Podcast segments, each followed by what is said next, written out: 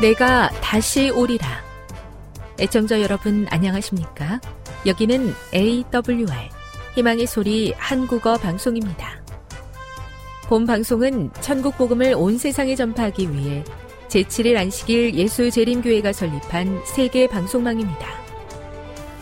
AWR 희망의 소리는 유럽, 라틴 아메리카, 아프리카, 러시아, 아시아의 방송망을 통해 전 세계에 복음을 전파하고 있습니다.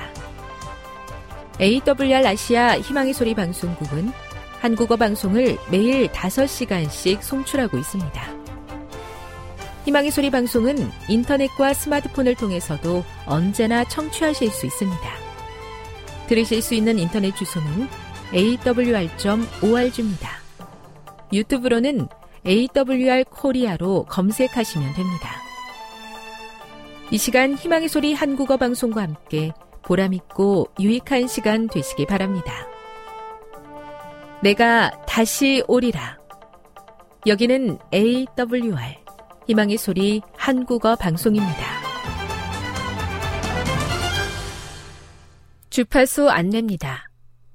괌에서 송출하는 우리 방송은 한국 표준시로 새벽 1시 30분에 11,955kHz로 새벽 2시 30분에 15,530kHz로 새벽 5시에 9,700kHz로 3회에 걸쳐 송출하고 있습니다.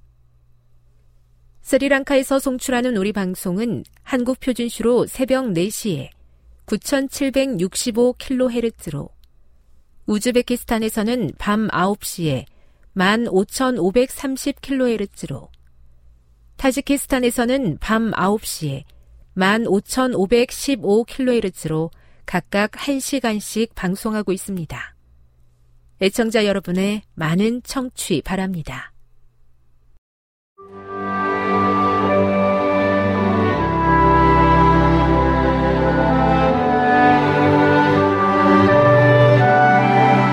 읽어주는 교과 셋째 날 7월 11일 화요일 부활의 능력을 맛보기. 기도에 관한 에베소서 1장 20에서 23절의 나머지 구절에서 바울은 성령께서 신자들에게 주시기를 바라는 세 번째 지혜, 즉, 신자들을 대신하여 행하시는 하나님의 능력의 광대함에 대해 자세히 설명한다. 바울은 하나님의 능력을 가장 잘 보여주는 두 가지 구속사적 사건, 즉, 예수님이 죽은 자 가운데서 부활하신 것과 예수님이 우주의 보좌에 오르신 것을 언급하면서 시작한다. 하나님의 권능은 예수님의 부활을 통해 어떻게 나타나는가? 예수님의 부활은 기독교 신앙에서 타협할 수 없는 믿음이다. 그리스도께서 부활하셨기 때문에 신실한 신자들은 그리스도께서 다시 오실 때 영원한 생명으로 부활할 것을 고대한다. 그리스도께서 부활하셨기 때문에 오늘날 우리는 성령의 임재를 포함한 복음의 모든 축복을 기대하며 하나님을 바라볼 수 있다. 하나님께서 그를 하늘에서 자기의 오른편에 앉히셨다는 표현은 신약에서 가장 자주 인용되는 구절인 시편 110편 1절에서 가져온 것이다. 그리스도의 높임 받으심은 에베소서에서 매우 중요한 의미를 지니고 있다. 신자들은 그리스도 예수 안에서 함께 하늘에 앉는다. 또한 바울은 그리스도의 승천을 그리스도께서 만물을 충만하게 하시고 그의 교회에 은사를 주시는 일의 서곡으로 여긴다. 에베소서 4장 8에서 11절에서 바울은 그리스도를 아버지의 보좌에 계신 단순한 정적인 이미지로 받아들이지 말라고 요구하면서 승천하신 그리스도께서 성령을 통해 온 세상에 나아가 정복하고 또 정복하시는 역동적인 신약의 장면을 제시한다. 바울은 그리스도의 대관식을 단순히 신자들에게 제공되는 신성한 권능에 대한 묘사가 아니라 그 권능의 원천으로 나타낸다. 교훈입니다. 부활하신 그리스도, 보좌에 높이 앉아서 온 세상을 다스리시는 예수 그리스도의 권능은 하나님의 능력의 광대하심을 가장 잘 보여준다. 묵상. 여러분의 삶에서 어떤 방식으로 그리스도의 능력이 필요한지 생각해 보십시오. 적용. 어떻게 하면 그분의 능력이 삶 속에 더 잘 나타날 수 있겠습니까? 그 능력이 나타나는데 방해가 되는 나의 행동은 어떤 것이 있는지 살펴보십시오. 영감의 교훈입니다. 부활하셔서 우리를 위해 중보하시는 조력자. 예수님은 요셉의 새 무덤에 누워 계시지 않으신다. 그분은 부활하셔서 하늘로 승천하셨고 거기서 우리를 위하여 중보하고 계신다. 우리에게는 우리를 사랑하셔서 우리를 위해 돌아가신 구주가 계신다. 그러므로 그분을 통하여 우리는 소망과 힘과 용기와 그리고 그분의 보좌에 그분과 함께할 자리를 가질 수 있게 되었다. 그대가 그분을 부를 때 그분께서는 언제든지 그대를 도우실 수 있고 또한 즐겨 도와주신다. 교회 증언 8권 128 죽음에서 부활하시고 보좌에 앉아서 다스리시는 주님의 권능을 신뢰합니다. 티끌에 묻혀 허물 가운데 죽을 수밖에 없는 연약한 삶을 주님께 맡기오니 주께서 다스려 주셔서 부활의 능력과 주님의 다스리심을 삶 속에 경험하게 하옵소서.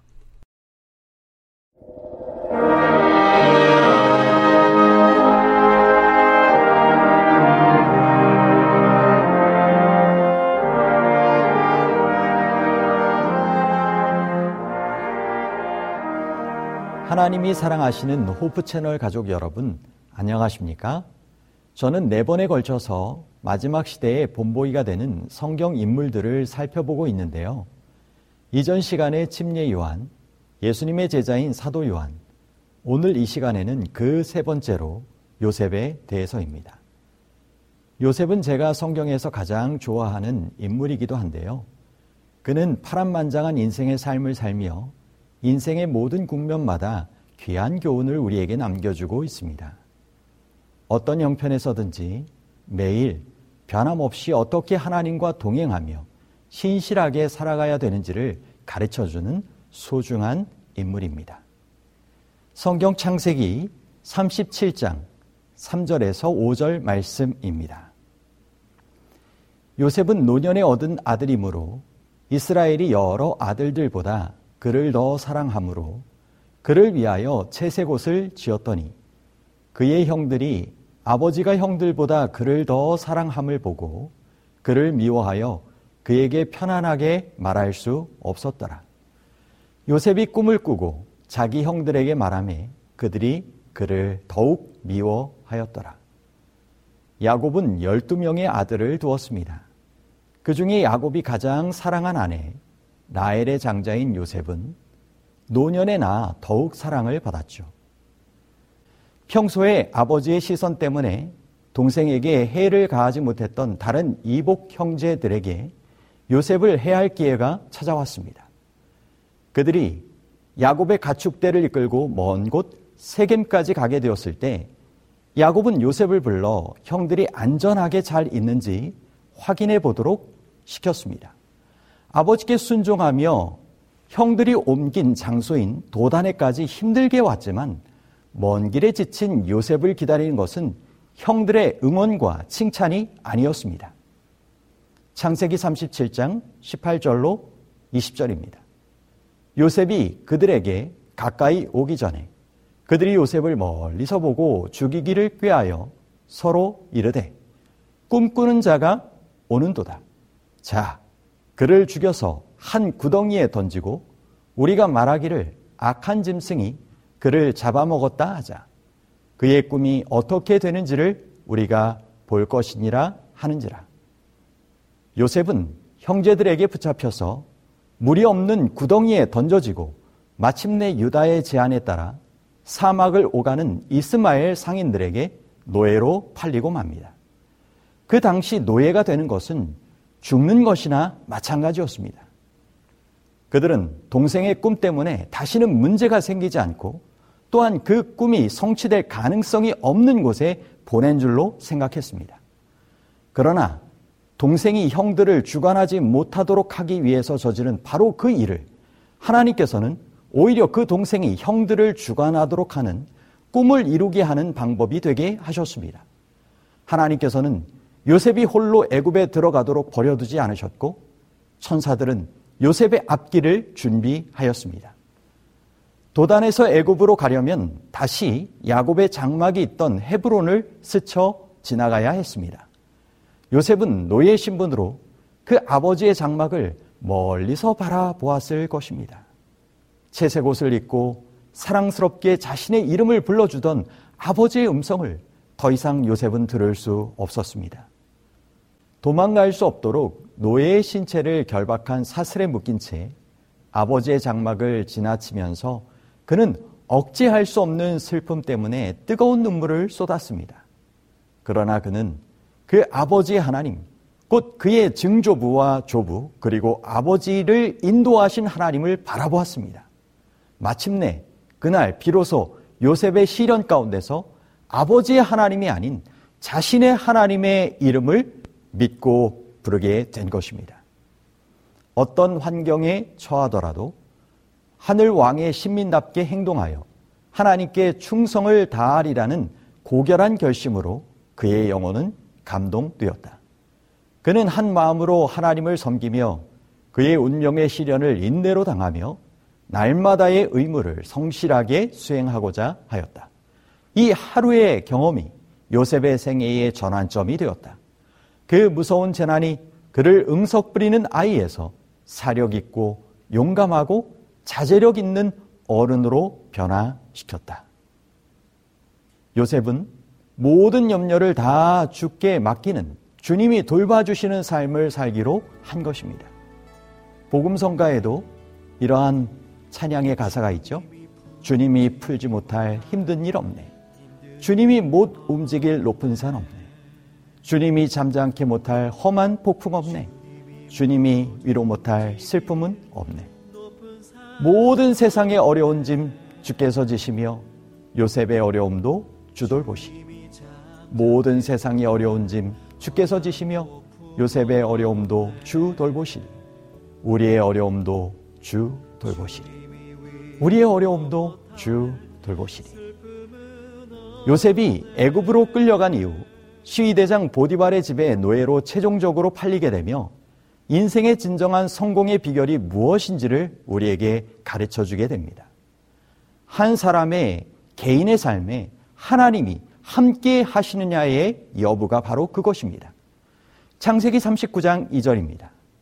여호와께서 요셉과 함께 하심으로 그가 형통한 자가 되어 그 주인 애굽 사람의 집에 있으니 요셉이 형통하게 된 것은 우연한 결과가 아니었습니다. 하나님에 대한 온전한 신뢰와 함께 그 주어진 삶에 충실하였기 때문이었습니다.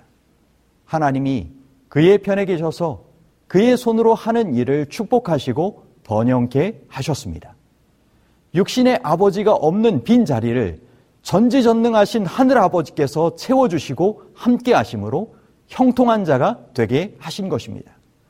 비록 가나안에서 노예로 팔려 애굽 보디발의 집에 종살이를 하여 부모도 신분도 지위도 주소도 달라졌지만 달라지지 않은 것이 있었는데 그것은 하나님이 요셉과 함께 하신다는 것이었습니다.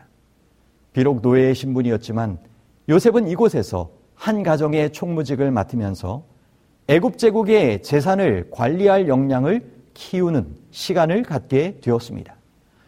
그러나 하나님의 축복과 함께 하심이 언제나 번영과 평안의 결과를 가져오는 것은 아닙니다. 요셉의 이런 신앙과 성실함은 불같은 시련을 겪어야만 했는데 그의 주인의 처가 요셉으로 하여금 하나님의 법을 어기도록 유혹하고 강요했기 때문입니다. 혈기왕성한 27살의 청년에게 주인의 아내는 끈질기게 날마다 유혹했습니다. 한쪽에는 눈만 감으면 총애와 보상이, 그리고 다른 쪽에는 양심의 충실함으로 수치와 투옥과 죽음이 기다리고 있었습니다. 요셉은 충성의 대가가 무엇인지 잘 알고 있었습니다. 그러나 요셉의 목표는 번영과 성공이 아니었습니다. 그가 정작 누리고 싶었던 것은 세속적인 번영과 쾌락이 아니라 어느 경우에라도 하나님 앞에서 충성되게 살아가는 것이었습니다. 그의 신분이나 소유의 많고 적음이 그의 영혼의 기쁨과 슬픔을 좌우할 수 없었는데 그는 오직 하나님의 인정을 받는 것만을 그의 유일한 기쁨의 근원으로 삼았기 때문이었습니다. 그런즉 내가 어찌 이 큰 악을 행하여 하나님께 득죄하리까? 음란과 음행의 부도덕이 홍수처럼 유행하는 요즘 세상입니다. 어느 때나 부도덕에 탐닉하라는 유혹을 받을 때 머뭇거리지 말고 즉시 피하는 일을 습관으로 삼아야 합니다. 단호하게 즉시 유혹을 피하는 것만이 유일한 안전책입니다. 요셉이 이 악한 일에서 도망치는 행동의 중요성을 입증한 것처럼 말입니다. 기억하십시오. 성도의 몸은 그리스도의 지체이고 하나님을 통해 주어지는 성령의 전이기 때문에 우리의 몸에 대하여 범하는 모든 죄는 창조주와 성령께 맞서는 죄가 됩니다. 가나안에 들어가기 전 미디안 여인들의 유혹과 그것을 통하여 범한 죄처럼 역사의 마지막 시간이 가까울수록 사탄은 이런 욕망을 부채질하여 약속의 땅을 눈앞에 두고 무너지게 만들려고 힘쓸 것입니다. 오늘도 영혼의 포식자는 우는 사자처럼 삼킬 자를 찾아서 온갖 매체들을 통하여 덫을 놓고 있으며 한 번이라도 그것들에 관심을 가진다면 집요하게 달라붙어서 넘어뜨리려고 애를 쓸 것입니다. 우리는 끊임없이 말씀을 묵상하고 매 순간 우리 안에 정직한 영혼을 창조하시도록 기도와 순종의 훈련으로 성령의 감화를 받아 하루하루를 살아가야 하겠습니다. 오늘을 승리하고 내일을 더 큰 믿음으로 승리하는 삶을 매일 살아가실 수 있게 되기를 바랍니다. 주인의 아내를 강간하려고 했다는 죄목으로 억울하게 누명을 쓰고 감옥에 보내지게 된 요셉. 자신의 상황과 마음이 편하지 않으면 주변이나 타인을 돌아볼 여유가 없는 게 인지상정입니다. 그런데 감옥에서도 요셉은 종의 종으로서 감옥에 들어온 죄수들을 섬기는 것이 요셉의 직무로 삼았습니다. 그리고 요셉은 감옥에서도 할 일을 했습니다. 아침에 요셉이 들어가 보니 그들에게 근심빛이 있는지라. 그는 감옥에서조차도 자신의 고통보다는 남의 아픔을 살피는 사람이었습니다. 그래서 두 관원장의 근심의 원인인 꿈의 내용을 들어 주었습니다. 요셉은 들어줄 뿐만 아니라 꿈을 해석하여 주므로 그들을 돕고자 했습니다. 자신과 전혀 상관없는 일이고 무관심해도 전혀 뭐라고 할 사람도 없는데 자기 연민에 빠져 있기보다는 누군가를 돕고자 하는 밝은 성품은 항상 고난을 이기게 하는 최고의 도구가 된다는 것을 요셉은 알려주고 있습니다. 그는 자신의 불행에 마음을 잃지 않고 다른 사람의 슬픔을 가볍게 해주려고 노력하는 중에 자신의 슬픔을 잊었다. 항상 주님께서 우리의 기도를 들어주심 같이 상대방의 아픔과 슬픔 가득한 사연들을 들어주고 위로해야 하는 일이 신앙인의 해야 할 중요한 일임을 기억하시길 바랍니다. 각각 자기 일을 돌아볼 뿐더러 또한 각각 다른 사람들의 일을 돌아보아 나의 기쁨을 충만케 하라고 하나님께서는 우리에게 권면해 주고 계십니다. 그리스도의 생애는 계속 넓어지는 무제한의 가마력, 즉 당신을 하나님과 온 인류에게 연결시키는 가마력을 가졌다. 하나님께서는 그리스도를 통하여 사람에게 자기 자신만을 위해 살 수 없게 하는 가마력을 주셨다. 개인적으로 우리는 우리의 동료 인간과 연결되어 있을 뿐 아니라 하나님의 대가족의 일원이 되어 있으므로 상호 간의 의무를 지고 있다. 아무도 사람들을 떠나 홀로 살 수 없다. 이는 각 사람의 행복이 각각 다른 사람과 관련되어 있기 때문이다. 모든 사람이 자기가 다른 사람의 행복에 필요한 사람이라는 것을 생각하고 그들의 행복을 증진시키기 위하여 힘쓰는 것이 하나님의 목적이시다. 창세기 40장 22절에서 23절의 내용으로 이어서 살펴보겠습니다. 떡 굽는 관원장은 매어 달리니 요셉이 그들에게 해석함과 같이 되었으나 술 맡은 관원장이 요셉을 기억지 않고 잊었더라. 술 맡은 관원장이 감옥에서 꾼 꿈을 해석할 자가 없어 근심할 때 요셉이 하나님의 해석을 알려주었습니다. 꿈대로 이루어지고 평안한 일상으로 회복되자 기억해달라고 한 요셉도 요셉의 꿈 해석도 잊어버렸습니다. 여러분, 사람은 필요할 때는 기억해도 필요 없을 때는 있습니다. 필요할 때는 찾아도 필요 없을 때는 찾지 않습니다. 필요할 때는 아쉬워해도 필요 없을 때는 고마움을 모릅니다. 그렇게 2년의 세월이 지나갔습니다. 이 시간이 요셉에게는 가장 견디기 힘든 시간이었을 수 있겠습니다. 사람에게서 잊히는 시간들을 견디는 것은 모두에게 가장 큰 시련 중의 하나이기 때문입니다.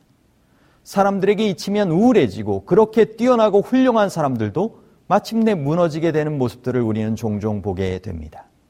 하지만 요셉은 인간의 기억 속에서는 잊혀졌을지라도 하나님의 계획과 섭리 속에서는 요셉의 사정은 충분히 기억되고 고려되고 있었습니다.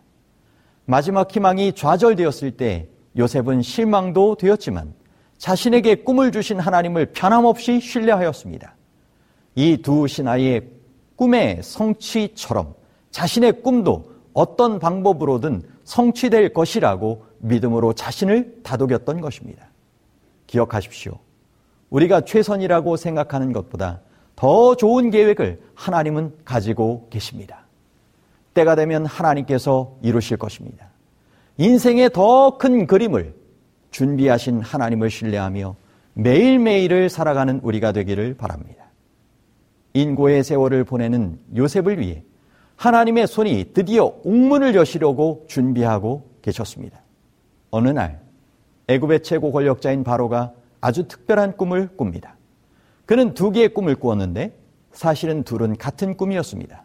다만 왕의 뇌리에 깊은 인상을 심어주기 위한 계시적인 꿈이었던 것이죠.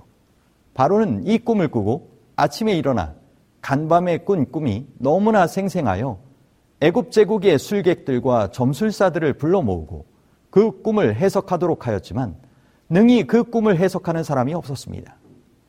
바로의 이 꿈으로 왕궁은 한바탕 소란이 벌어졌고 그때 2년 전에 복권된 술 맡은 관원장이 자신이 요셉을 잊고 있었다는 사실을 기억하게 되었습니다. 술 맡은 관원장이 바로에게 말하여 이르되 내가 오늘 내 죄를 기억하나이다 라고 하면서 자신이 이전에 바로의 노여움을 사고 옥에 갇혔을 때 있었던 일과 히브리 청년 노예 요셉에 관한 이야기를 털어 놓았습니다. 요셉에게 인간적인 모든 가능성의 끈이 단절되고 완전한 절망이 그의 몫이 되었던 것처럼 보였을 때 비로소 하나님이 그를 위해 일하시고 계셨음을 분명하게 나타내 보이셨습니다. 히브리의 비천한 노예가 당시 세계적인 왕국 애굽의 최고의 권력자 앞에 서게 된 것입니다. 요셉은 조금도 두려워하거나 떨지 않고 오직 하나님만을 높였습니다. 그런 요셉을 통하여 하나님은 민족을 구원하고 세상을 극심한 흉년에서 구원하는 구원자로 삼으셨습니다. 요셉은 꿈속에 나타난 상징들을 해석하고는 그 꿈을 풀어서 바로에게 알려주었습니다. 그런데 그 꿈은 아주 심각하고 중요한 내용을 담고 있어서 제국의 흥망성쇠가 달린 꿈이었습니다. 이야기인 즉, 앞에 나온 살찐 일곱 암소와 실한 일곱 이삭은 7년의 풍년을 그리고 마른 암소들과 마른 이삭은 다시 7년의 흉년을 예고한다는 것이었습니다. 그리고 요셉은 꿈을 풀어서 말하고 다가올 흉년과 가뭄을 대비하라고 조언합니다. 바로는 요셉의 해석을 듣고는 큰 감동을 받았습니다. 꿈에 대한 해석도 좋았지만 그것에 대한 대비책까지 완벽했던 것입니다. 바로가 그의 신하들에게 이르되 이와 같이 하나님의 영에 감동된 사람을 우리가 어찌 찾을 수 있으리요? 요셉에 대한 검증이 진행되기 시작했습니다. 마치 새 정부의 인선에 따른 인사청문회처럼 진행되었겠죠. 히브리인 노예 출신이라는 것과 왜 궁중 감옥에 갇히게 되었는가는 지금 온 나라를 위협하고 있는 당면한 위기에 비하면 그렇게 중요해 보이지 않았습니다. 그동안 그가 보여주었던 성실함과 지혜로움, 그리고 기만한 행동들에 대한 주변인들의 보고를 종합하여 바로는 요셉을 애굽 왕국의 국무총리로 임명하였습니다. 마냥 사랑받던 아들에서 애굽의 노예로 끌려와 바닥에서 시작하여 보디발 가정의 총무로 그리고 죄수의 신분으로 왕의 죄수들을 가두는 감옥의 업무를 처리하는 일꾼으로 그가 경험한 모든 일들은 바로 이때를 위한 수련의 과정이었습니다. 요셉은 마침내 그간의 모든 고난의 이유를 이해할 수 있었습니다. 7년의 풍년이 들었고 그 어떤 해보다 애굽의 곡식이 넘쳐났습니다. 물론 애굽뿐만 아니라 다른 지역도 풍요로운 것은 마찬가지였을 것입니다. 그러나 다른 사람들은 풍요로울 때 아무런 대비를 하지 않았겠죠. 애굽과 다른 나라의 차이는 단 하나. 애굽에는 요셉이 있었고 다른 나라에는 요셉이 없었던 것입니다. 똑같은 환경에서도 지혜로운 사람 한 사람이 만들어낸 결과는 완전히 달랐습니다. 요셉은 미래의 흉년을 철저히 대비했고 그로 인하여 온 세상이 굶주릴 때 애굽은 그동안 비축한 식량을 풀어줄 수 있었습니다. 바로는 양식이 떨어져 부르짖는 백성들에게 요셉에게 가서 그가 시키는 대로 하라고 말했습니다. 인생의 기근을 대비하는 사람은 지혜로운 사람입니다. 언젠가 이 땅에도 영적 기근이 닥칠 것입니다. 지금처럼 부유하고 풍족한 시절은 다시 돌아오지 않을 수 있습니다. 그러나 얼마나 많은 사람들이 이 넘쳐나는 풍요의 시대에 앞으로 있을 영적 기근을 위하여 대비하는 일을 등한히 하고 있습니까? 마지막 재난의 때 기근이 닥치고 영적 흉년이 들면 사람들은 살고 싶어서 살 길을 찾아 아우성 칠 것입니다. 그때 우리는 요셉과 같은 사람이 되어야 할 것입니다. 양식이 떨어져 온 땅에 기근이 심할 때 우리는 생명의 양식이 되시는 복음 예수 그리스도를 풍성하게 소유하고 살려달라고 애원하는 사람들에게 예수 그리스도를 보라고 증거하며 우리가 가진 영원한 복음을 그렇게 나눠줄 수 있는 사람들이 되기를 바랍니다. 요셉은 아버지의 편애 때문에 미움을 받고 그의 꿈 때문에 팔리고 말았습니다. 그러나 사실 그 길이 그의 꿈이 성취되게 하시는 하나님이 준비하신 지름길이었습니다.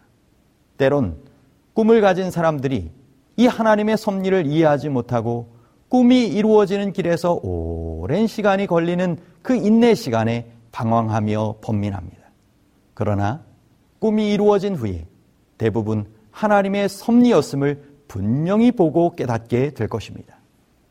당신들이 나를 이곳에 팔았다고 해서 근심하지 마소서. 한탄하지 마소서. 하나님이 생명을 구원하시려고 나를 당신들보다 먼저 보내셨나이다. 하나님이 큰 구원으로 당신들의 생명을 보존하고 당신들의 후손을 세상에 두시려고 나를 당신들보다 먼저 보내셨나니. 그런즉 나를 이리로 보낸 이는 당신들이 아니요 하나님이시라. 하나님이 나를 바로에게 아버지로 삼으시고 그 온 집의 주로 삼으시며 애굽 온 땅의 통치자로 삼으셨나이다. 그러나 하나님께서 이스라엘을 택하셨다. 그분은 당신의 율법과 또한 구주를 알려주는 표상과 예언의 지식을 인류 가운데 보존하도록 그들을 부르셨다. 그분은 그들이 세상에서 구원의 셈이 되기를 원하셨다. 그가 머물던 땅에서의 아브라함처럼 애굽에서의 요셉처럼 바벨론 궁전에서의 다니엘처럼 히브리 백성들도 열방 가운데서 그러해야 할 것이었다. 그들은 사람들에게 하나님을 드러내야 할 것이었다. 요셉을 택하여 세우시고 세상의 구원의 셈이 되길 사람들에게 하나님을 드러내길 바라셨던 것이죠. 우리에게도 하나님이 주신 꿈이 필요합니다. 세상에서 인간들이 만들어내는 부질없는 꿈들이 아닌 사람을 살리고 생명을 얻게 하는 하늘로부터 임하는 아름다운 꿈이 우리에게 필요한 것입니다. 그럼에도 요셉의 경우에서처럼 하나님의 꿈이지만 현실이 되고 열매가 맺히는 데는 시간과 인내 과정이 필요할 수 있습니다. 그러므로 꿈을 가지고 있는 사람들은 견뎌야 할 것입니다. 인내와 연단으로 소망을 이룬 꿈을 이루는 사람들이 저와 여러분 우리 모두가 되기를 간절히 바랍니다. 여러분 요셉이 이제 국무총리가 되고 난 다음에 결혼을 하게 되고 아들의 이름을 문하세라고 하였습니다. 요셉이 그 장자의 이름을 문하세라 하였으니 하나님이 나로 나의 모든 고난과 나의 아비의 온 집 일을 잊어버리게 하셨다 하미요. 차자의 이름을 에브라임이라 하였으니 하나님이 나로 나의 수고한 땅에서 창성하게 하셨다 함이었더라. 문하세와 에브라임이란 이름은 요셉 생의 전체를 요약하는 말이기도 합니다. 요셉의 생애는 고난의 연속이었습니다. 애굽의 노예로 팔려갔죠. 거기서 모함을 받아 감옥에 갇혔죠. 고통스럽고 마음 아픈 일들이 꼬리에 꼬리를 물고 일어났습니다. 그러나 하나님께서는 마음이 치유되어 낫게 하셨고 고난을 통하여 정금같이 되어 나와 애굽의 총리가 되게 하셨습니다. 모든 고난을 깨끗이 잊게 해 주신 것이죠. 그래서 문하세입니다. 고난을 잊은 다음엔 좋은 일들이 펼쳐졌겠지요.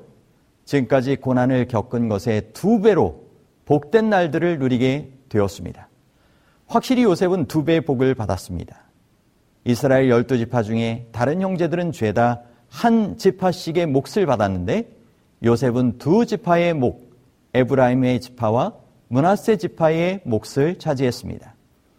요셉은 자기 후손들이 두 배의 복을 받게 되었다는 것을 정확하게 꿰뚫고 있었습니다. 이것이 바로 에브라임의 은총을 요셉이 힘입게 된 것입니다. 하나님을 사랑하는 자, 곧 그 뜻대로 부르심을 입은 자들에게는 모든 것이 합력하여 선을 이루느니라. 하나님의 백성들도 결코 고통에서 예외되는 것은 아닙니다. 고통의 원인은 다양할 수 있습니다. 그러나 하나님은 하나님을 사랑하는 자, 곧 그 뜻대로 부르심을 입은 자들에게는 이 모든 고통을 반드시 선으로 변화시켜 주시길 원하시고 그렇게 해 주신다고 약속하십니다. 고난의 순간이나 번영의 순간이나 하나님을 경외함에 변함없었던 사계절의 신앙인 요셉. 성실하고 충성스러웠던 선한 청직이 요셉. 인간적 번영을 보장할 것 같은 죄의 유혹이 다가오는 순간에도 하나님 앞에 선한 청지기로 고난을 택할 수 있었던 신실한 믿음의 요셉. 그런 요셉의 믿음에 하나님은 언제나 함께 하셨고 그의 머문 곳에 하늘로부터 임하는 참된 번영을 허락하여 주시고 그를 통하여 그가 속한 공동체인 가족과 민족과 주변 나라에까지 복을 나누게 하셨습니다. 하나님께서는 각 사람에 대하여 각각 개별적인 경영을 가지고 계신다. 라고 하셨으니 이 말씀을 믿으시고 순종하여 매일매일 주님과 함께 동행하시게 되길 바랍니다. 기회는 하나님께서 주시나 성공은 그 기회를 활용하는 데 달려 있음을 기억하시기를 바랍니다. 요셉이 그 형제에게 이르되 나는 죽으나 하나님이 너희를 권고하시고 너희를 이 땅에서 인도하여 내사 아브라함과 이삭과 야곱에게 맹세하신 땅에 이르게 하시리라 하고 야곱의 임종 후 54년 뒤 요셉 역시 죽음을 맞이합니다. 110세의 일기로 삶을 마치는 요셉은 아버지 야곱처럼 출급의 소망을 다시 친족들과 자손들에게 상기시킵니다. 그동안 요셉은 이스라엘의 권속이 증가되고 번성하는 것을 보았고 그 모든 세월을 통하여 하나님께서 이스라엘을 약속의 땅으로 회복시키시라는 것을 믿는 그의 신앙은 결코 흔들리지 않았습니다. 요셉은 하나님의 약속의 성취에 대한 확고한 믿음을 그의 형제들과 자손들에게 나타냅니다. 하나님이 그들을 약속의 땅으로 인도하실 때 거기에 자신의 뼈를 장사해 줄 것을 그들에게 맹세하도록 한 것이죠. 평생을 하나님의 꿈에 연결된 삶을 살았던 요셉의 입과는 애굽에 체류하는 이스라엘 자손들에게 그들의 영원한 거주지는 애굽이 아니라 가나안 땅이라는 하나님의 약속을 끊임없이 생각하게 하는 이정표가 되었습니다. 요셉은 임종의 순간에도 흐트러짐 없이 하나님 안에 약속된 소망을 말하였고 바라보았습니다. 요셉은 죽음조차도 허망하게 끝나는 인생이 아니라 변함없는 신앙과 멋진 신앙의 삶의 마무리를 우리에게 보여주고 있습니다. 나는 죽으나 하나님이 너희를 권고하시고 약속을 이루시리라. 부활을 이루시리라. 나는 하나님의 나라를 확신하노라. 가야 할 본향이 있는 사람, 약속을 가슴에 품고 사는 사람들, 그들이 진정한 그리스도인들 아닐까요? 세상에서의 성공과 부귀가 아니라 나의 이름이 하늘 생명책에 기록되어 있기를 하나님께서 예비하신 그 하늘 집에서 영원히 살게 되기를 소망하는 삶이 하늘로 가는 나그네의 순례자된 우리 재림 성도들의 삶이 되어야 할 것입니다. 요셉의 삶은 입관을 통하여 끝이 아니었습니다. 생명의 영향력을 그는 끝까지 나누게 됩니다. 살아있을 적에 그랬던 것처럼 죽어서도 생명의 영향력을 나누게 되는 것을 보게 됩니다.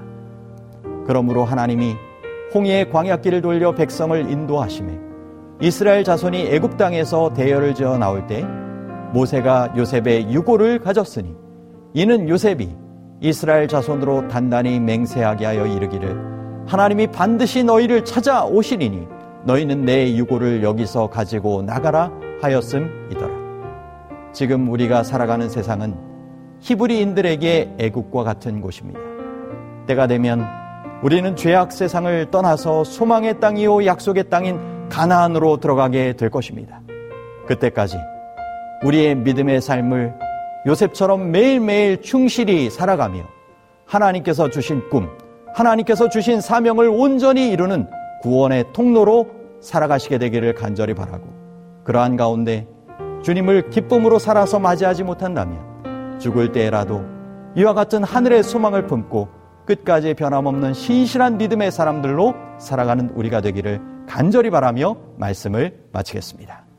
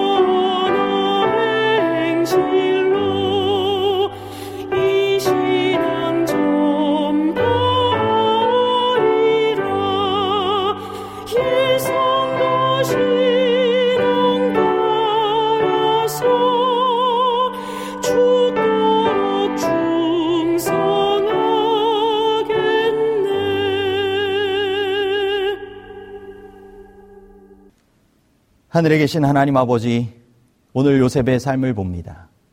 요셉에게 주셨던 하나님의 귀한 꿈, 하나님의 귀한 사명, 그가 온전히 이루었던 것처럼 오늘 우리도 그와 같은 삶을 매일매일 충실하게 살아갈 수 있도록 인도하여 주시옵소서. 하나님의 섭리가 우리의 인생 중에도 매일매일 함께 펼쳐지고 있음을 기억하게 하여 주시옵소서. 또한 우리가 요셉의 입관의 모습처럼 하늘에 대한 분명한 소망을 가지고 이 땅에서 살아갈 뿐만 아니라 죽을 때도 변함없는 귀한 신실한 믿음으로 살아갈 수 있고 그렇게 주의 재림을 소망하며 우리의 삶을 마감할 수 있는 귀한 신앙의 사람들이 될 수 있도록 인도하여 주시옵소서 예수 그리스도 이름으로 간절히 기도하옵나이다. 아멘.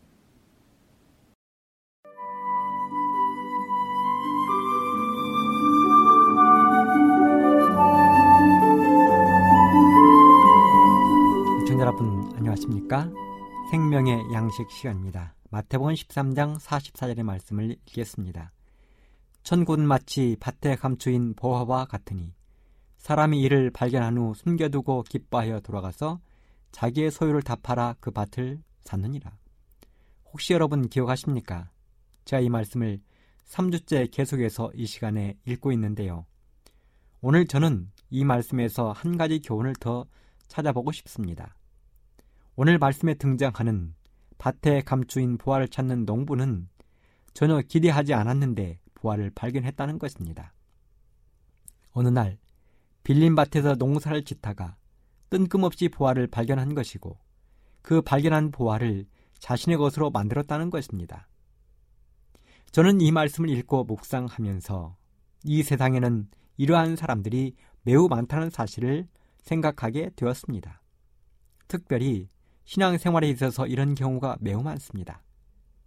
가장 가깝게는 이 말씀을 전하고 있는 저부터 그렇습니다. 사실 저는 제가 열심을 내어서 신앙생활을 시작한 것이 아닙니다. 스스로 신앙을 시작한 것이 아니라는 것입니다. 사실 제가 자란 저희 동네에는 다 낡고 허물어져 가는 교회가 하나 있었는데요. 저희들은 어릴 때 그 건물이 교회인 줄도 몰랐습니다.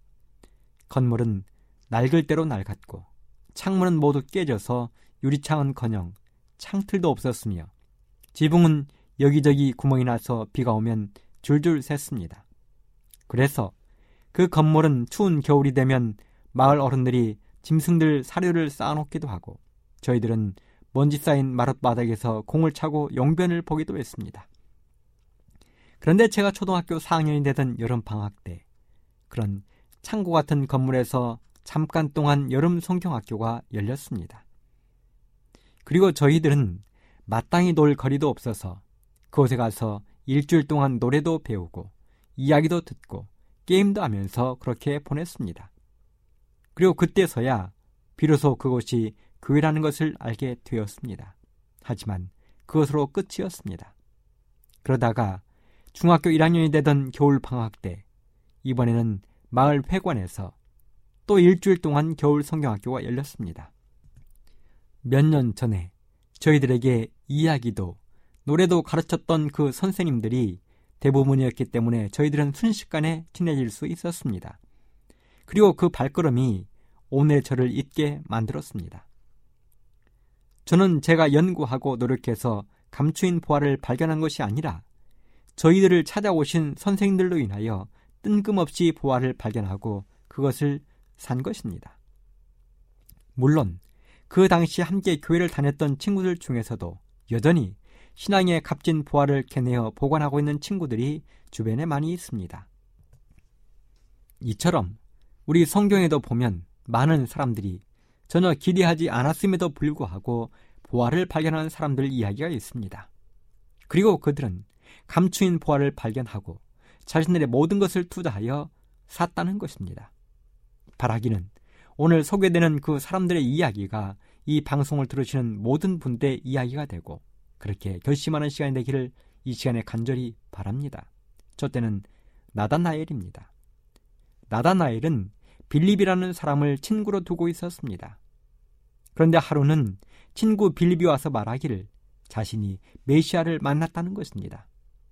그는 나사렛 예수라는 사람인데 한번 와 보라는 것입니다. 만나 보라는 것입니다. 그래서 나다나엘이 말합니다. 나사렛에서 무슨 선한 것이 날 수 있겠느냐고. 사실이 그랬습니다. 당시 나사렛이라는 동네는 평판이 안 좋기로 유명했습니다. 사람들은 거칠고 무리하며 무법이 판치다시피 하는 동네였습니다. 어쩌면 유대에서는 내놓은 동네였을 것입니다. 그러니 나다나엘의 이야기는 당연한 것입니다. 어떻게 나사렛에서 선한 것이 날 수 있겠느냐고. 여러분, 그런데 그렇게 말했던 나다나엘은 훗날 예수님의 열두 제자 가운데 한 사람이 되었습니다. 그리고 나다나엘은 고백했습니다. 당신은 하나님의 아들이십니다. 하고 말입니다. 물론 그렇게 하기까지는 그를 찾아오신 예수님의 사랑도 한 몫을 한 것이 분명하지만 말입니다. 그럼에도 불구하고 나다나엘은 친구를 통해서 주어진 감추인 보화를 자신의 것으로 만들었다는 것입니다. 우리 모두도 오늘 나다나엘의 그런 결심처럼 예수님이라는 보화를 나의 것으로 온전히 소유하기로 결심하는 이 시간이 되기를 간절히 바랍니다. 두 번째로 소개하고 싶은 사람은 기생이었던 여인 라합입니다. 기생 라합이 구원의 보화를 만난 것은 실로 극적입니다.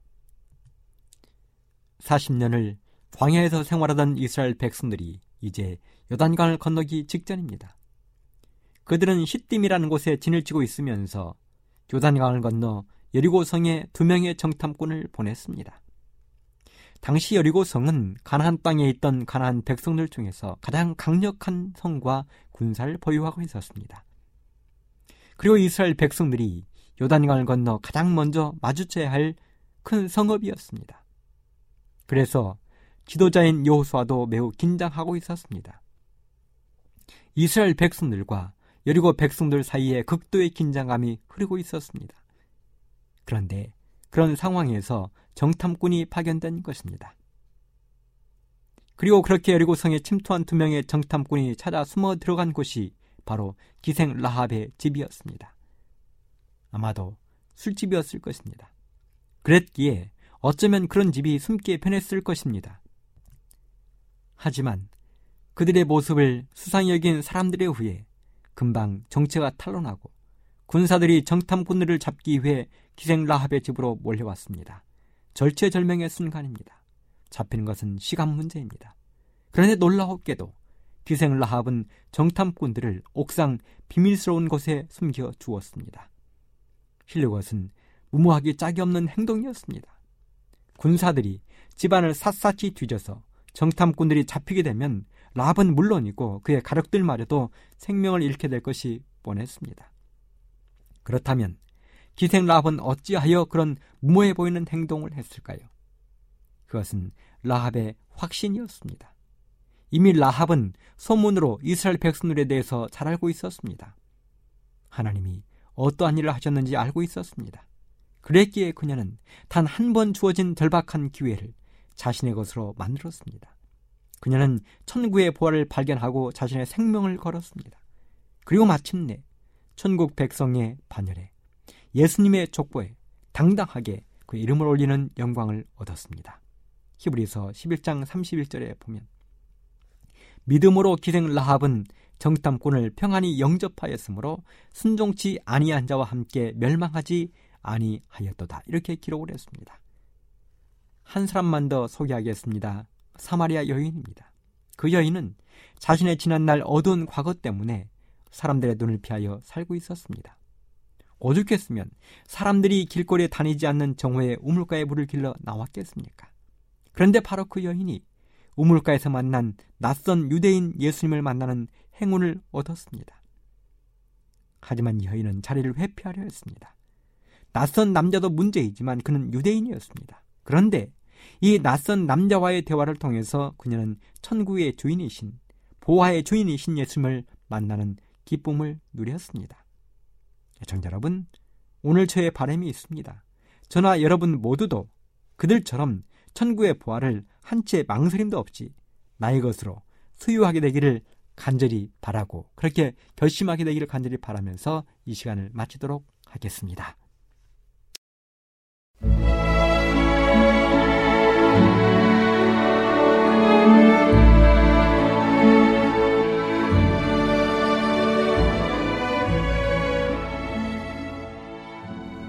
애청자 여러분 안녕하십니까? 명상의 오솔길의 유병숙입니다. 이 시간은 교회를 사랑하시고 돌보시는 하나님의 놀라운 능력의 말씀이 담긴 엘렌지 화이처 교회 증언 1권을 함께 명상해 보겠습니다. 목사의 아내 범민으로 찢어진 마음을 안고 아브라함은 약속의 아들을 깊은 애정으로 바라보는 당당하고 자애로운 어머니를 쳐다보았다. 그러나 그는 그 사랑하는 아들을 데리고 떠났다.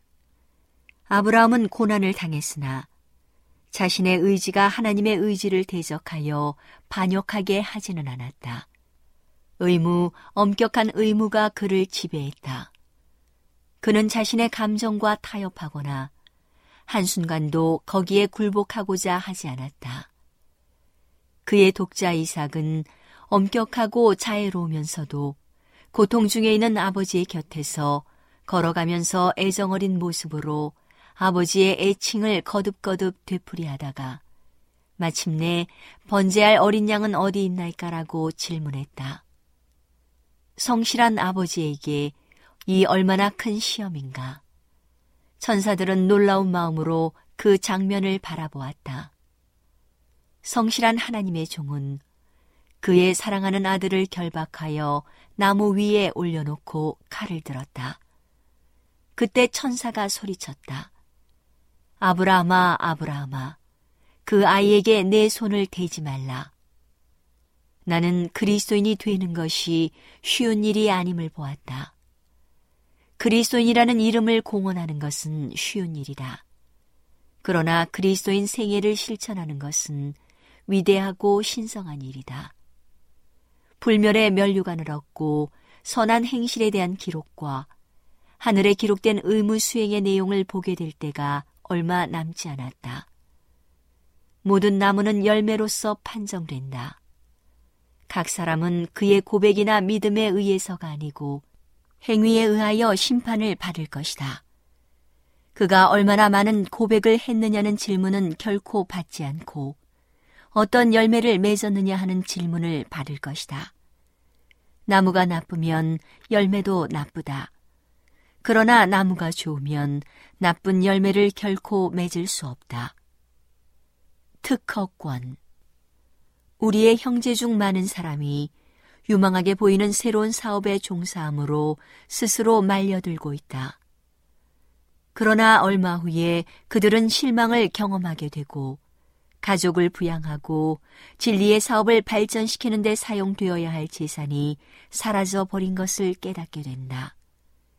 그리고 양심의 가책과 후회와 자책을 느끼고 양심적인 어떤 사람은 그들의 확신을 버리고 영적인 기쁨을 상실하고 정신적 번민으로 건강마저 어려움을 당한다. 진리를 믿는 자는 절약의 원리를 실천하고 단순하고 건전한 식생활을 하고 언제나 그들의 재정 범위 안에서 사는 것을 법칙으로 삼아야 한다.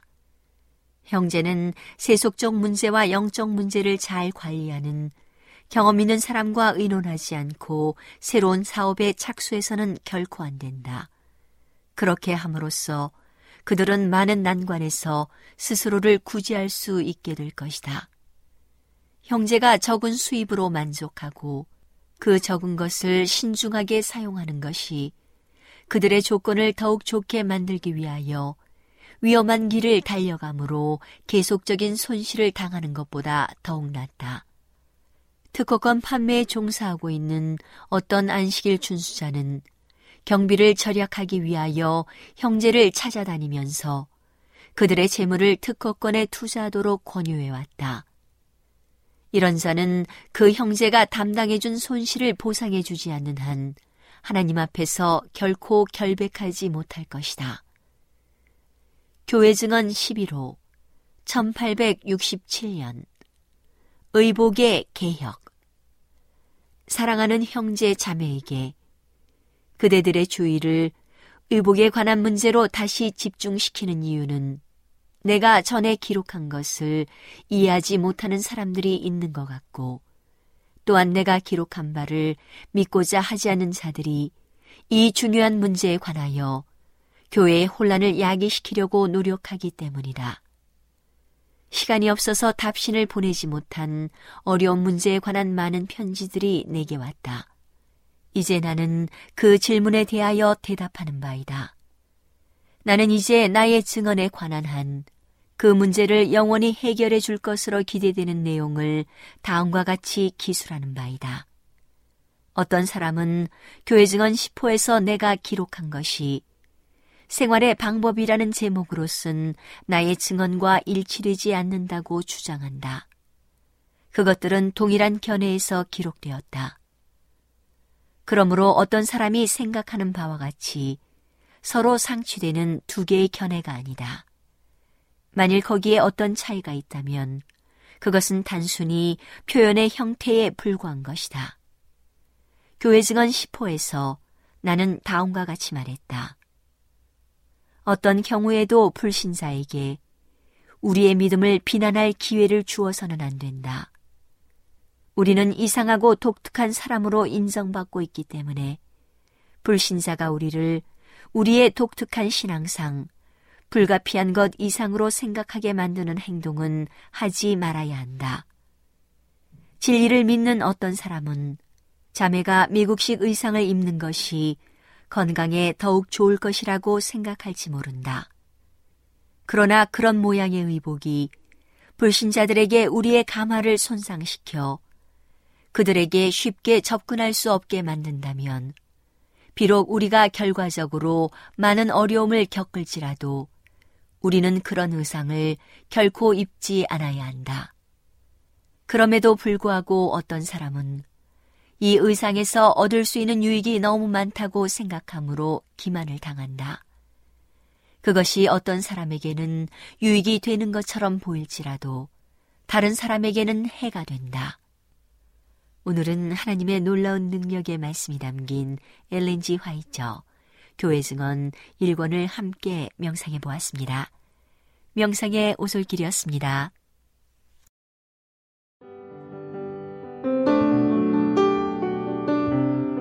행복한 시간 되셨습니까? 지금까지 여러분께서는 AWR 희망의 소리 한국어 방송을 청취하셨습니다. 방송을 청취하시고 문의를 원하시는 분은 우편번호 02461 대한민국 서울시 동대문구 이문로 1길 11 희망의 소리 방송부 앞으로 편지나 엽서를 보내주시거나 지역번호 02-3299-5296에서 8번으로 전화 주시기 바랍니다. 지금까지 함께 해 주신 애청자 여러분들께 감사드립니다. 애청자 여러분, 다음 이 시간까지 하나님 안에서 늘 평안하십시오. 감사합니다. 내가 다시 오리라. 여기는 AWR 희망의 소리 한국어 방송입니다.